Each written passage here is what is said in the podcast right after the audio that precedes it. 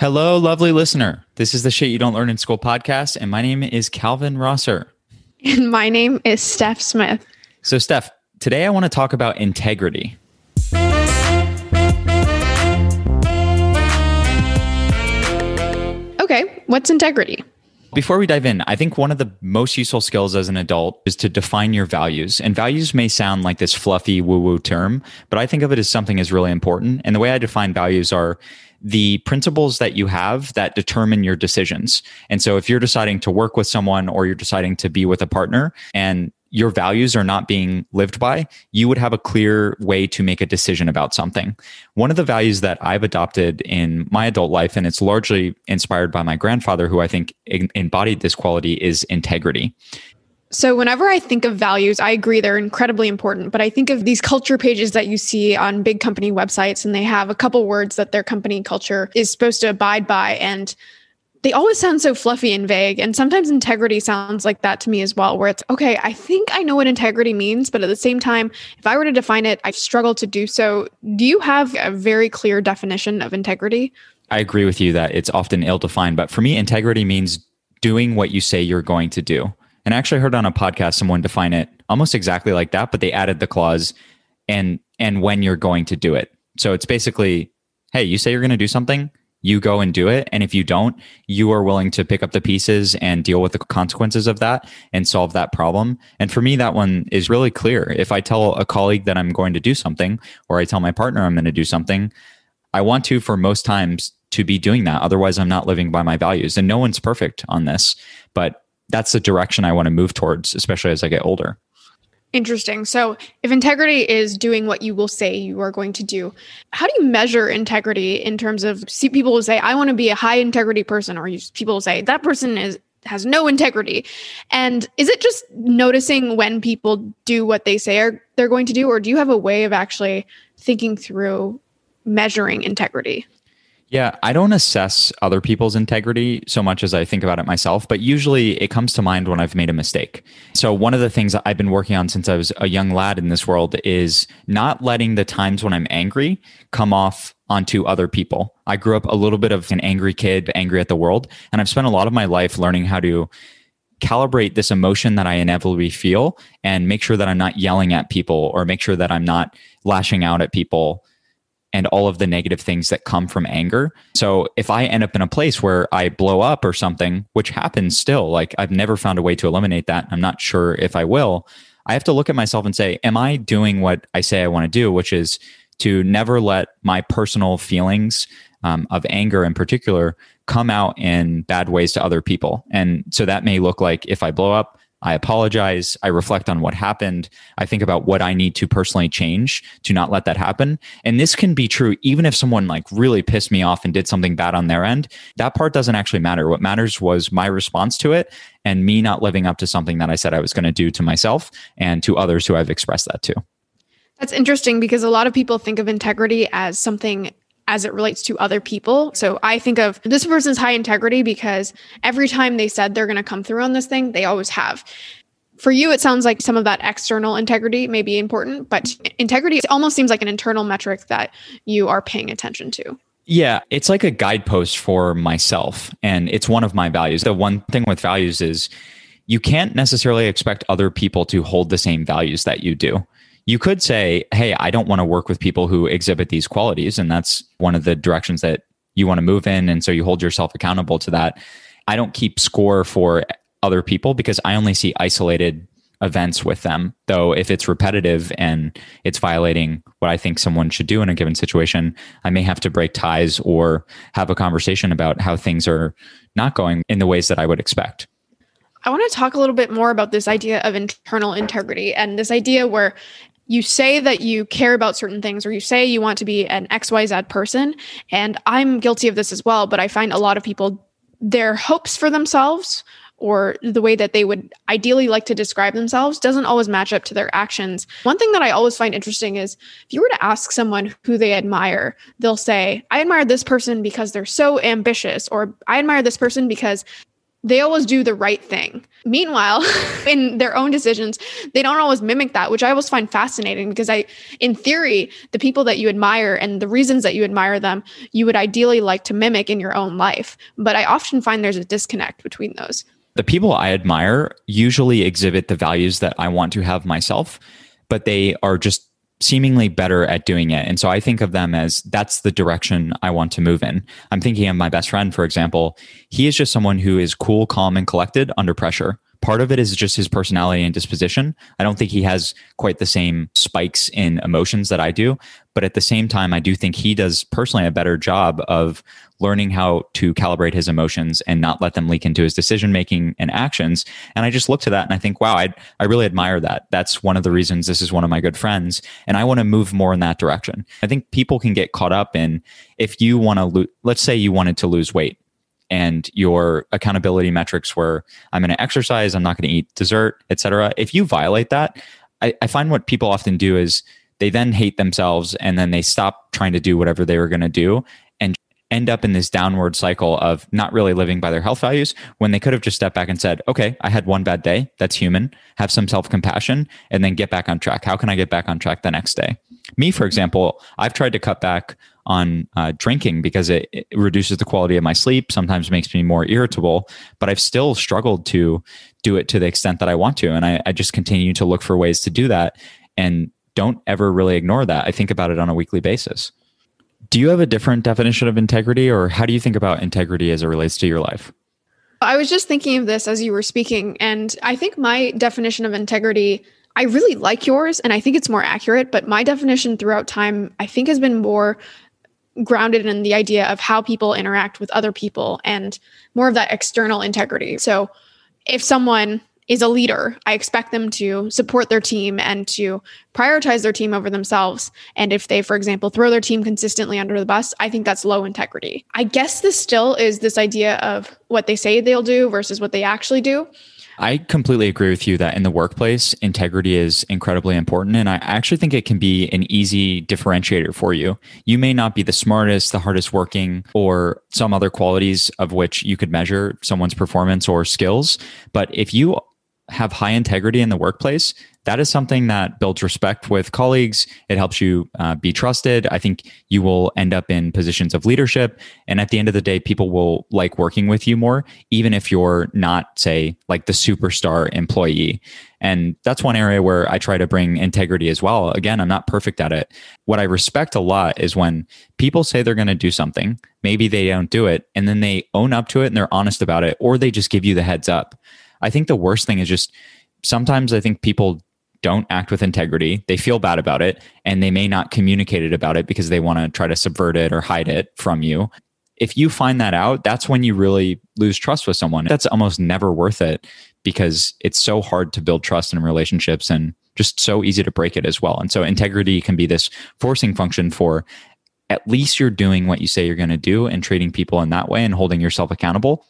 I think one important part of integrity is that it's not always about being positive. In fact, if you're a person who's always surrounded by people who are quote unquote yes men or yes women, those people may not be high integrity if they just, no matter what, support you and what you're going to do. I think actually sometimes more high integrity people are the people who are saying no, or who are giving you constructive feedback, or who are keeping you in check. Because if they really care about you, everyone needs someone to really be that force for you who keeps you in check at times. Being high integrity does not mean that you're just infinitely supportive. In fact, being supportive sometimes can mean giving some of that negative. I would break down that example into a couple of sub ideas. So if you're a leader and you have someone who's underperforming, you may default to being supportive because it's more comfortable and you don't want to have difficult conversations. But if you've told that person and you tell other people you want to help your direct reports learn and grow and that you're willing to give them feedback and receive it on your end, and then you don't do that just because it's uncomfortable, that would be low integrity and not setting the right expectations for someone. The other thing that I wanted to mention is around this idea of being supportive. It sounds like you may have a value of you think it's appropriate for people to be kind to others. And so that actually could be a separate value distinct from integrity, where you think in all situations, regardless of how heated you may be, people should be kind to one another. They can still you know, disagree and all of that, but there should never be anything that breaks from this just general compassion and kindness. And so when you see that violated, that would just be violating your kindness value. And that would be different from integrity. And you just may not want to associate with those people or to find your way to keep distance. Yeah, I think that makes sense. In thinking through how integrity is just one of the many different values that someone might have in their lives, what happens if some of your values go at odds? That's tough. In theory, the way to do it is you stack rank your values. So if integrity is your number one value, the other ones wouldn't come before that. So one example would be you have your top value is family and your second value is freedom. And so these are a little loosely defined, but let's just say family. I'm always there for family, and freedom is I want to create a life where I have freedom and I'm not tied to too many things. I think you could easily think of scenarios where you may have to be there for your family.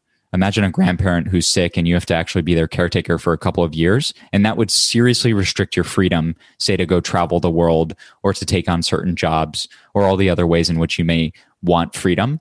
But because family is number one, it's a clear choice for you. And so you do have to stack rank your values. And that may seem like a silly exercise, but I've actually gone through this, and sometimes the values move up and down. Freedom used to play a much bigger role in my life. And that actually meant I left certain relationships because I didn't have the freedom that I wanted. But now other things have taken precedence, like depth and the relationship I'm in.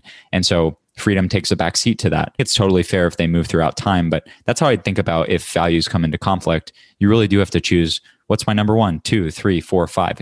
Getting back to something we mentioned right at the beginning of this episode is often, especially when you see it related to a company, values sound super vague, right? Because they're just these words on a screen or words that you say, I really value integrity or I really value family. But at the end of the day, when you're thinking through your values, I think it's important to really think through not just what they are, but how they manifest in practice, right? So given a certain situation, what does this mean for your actions? Because that's really what values are. It's just a compilation of what in theory you prioritize and how those manifest in your actions throughout life. And then, as you said, prioritizing them, because at the end of the day, certain things will come at odds. Maybe not always, but it is important to say, what is the most important value in my life? And what does that mean for the different actions that I may have to take in life? Agreed. I think in the case of companies, one of the ways in which they go wrong is they throw up a values page, and maybe it was even thoughtfully constructed, but then you just have this page that has a few values. They're probably good ones, but there's gaps in how they actually translate that into practice. So I'll give you an example of how I think it should work. I think you should go survey your employees, figure out what they think about your company, figure out what direction you want to take it, and then come up with a distilled list of values that are defined as you want to define it. Everyone has a different definition of love or integrity. Define it for your company based on a little bit of research and thought. The next thing is, anytime someone new comes on, or even for existing employees, do some serious training on your values. It could include having people read books. It could have them going through examples of how to think about decision-making, and really train them on the expectations that you have for your company, because you can't expect other people to have your values if you don't define them and set expectations. And then the third and most important thing that I see missing with companies is, it's really important that leadership exhibits the values, in, especially in tough scenarios, and that it's baked into your performance plan. If you say that integrity is a top value, I think that people should be measured on that. Let's say you have a twelve-month annual review cycle. There should be examples of how you were low and high integrity and where you rate on that scale. And that's one way to actually put it into practice, because you're measuring people and making decisions about their compensation and promotion cycles based on the values that you say your company has. And that's a way to translate it from a fluffy branding exercise to something that's actionable. Yeah, I think you mentioned examples. That's a really key point, where if you say that you have certain values, you should be able to say, here are a bunch of different scenarios. As someone with high X, whatever your value is, how would this person respond, right? Or how would someone engage in this situation? And depending on your values, there are different responses. And I think you should be able to develop an exercise where you go through that and you actually codify, okay, these are our values and this is how they look in practice. And then when someone either lives by them or doesn't live by them, give that feedback almost immediately. Like, hop on a call with someone afterwards. Hey, I thought it was awesome that you did this, because that really showed that you were customer-centered, like we say we want to be. Or, hey, you didn't do this, and I would have expected that in this situation, because that's how we try to be at this company. And reward people for those actions. I see so many companies that have some sort of value, like being giving or kind or empathetic to other coworkers. But at the end of the day, how are they actually rewarding people who are embodying that value? There's no clear reward system for that. And then there's also not the flip side of that. So if someone is not empathetic or kind or giving, and of course, this may not be your company's value, but if it is, what are your mechanisms for actually rewarding the people that do that or punishing in some way the people who are not embodying that value, if that's something that you in theory say that your organization should care about? If you decide to go and do that and make it a part of your company, you have to do it right, because if you don't do it right, then people just won't trust what you have to say. And that breakdown of trust will, you know, lead people to not only act not in the ways that you want, but to make them think that you're a hypocrite or that you only live by your values when it's convenient for you. And that's the important thing with values is even when it's not convenient, you do something because that's what you decided you were going to do. And it's your decision-making framework. It almost sounds like integrity is the pinnacle of those values, because if you don't live by your values and the things that you said you would do, you're not high integrity.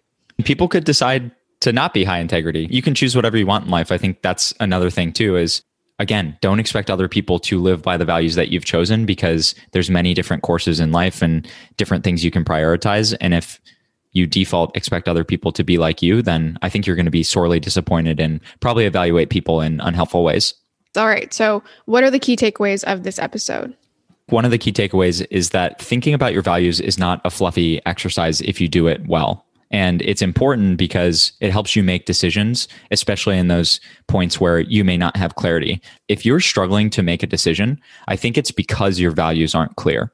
And so when you clarify those values, hey, family versus freedom, then you will soon be able to just make decisions that may have seemed hard before and do that with ease and, and be able to sleep at night.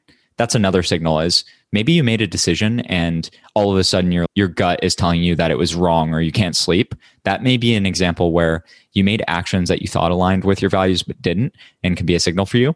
And then the, I guess the last thing is just if you're a company, take this stuff seriously and put it into practice in ways that are repeated for people and that they're trained, because you can't just throw up a page and expect people to behave that way.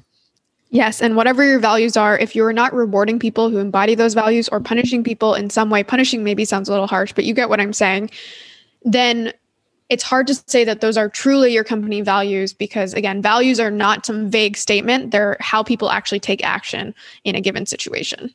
Shall we end it there? Yes. Thanks for listening. All right. Until next time, get your values clear.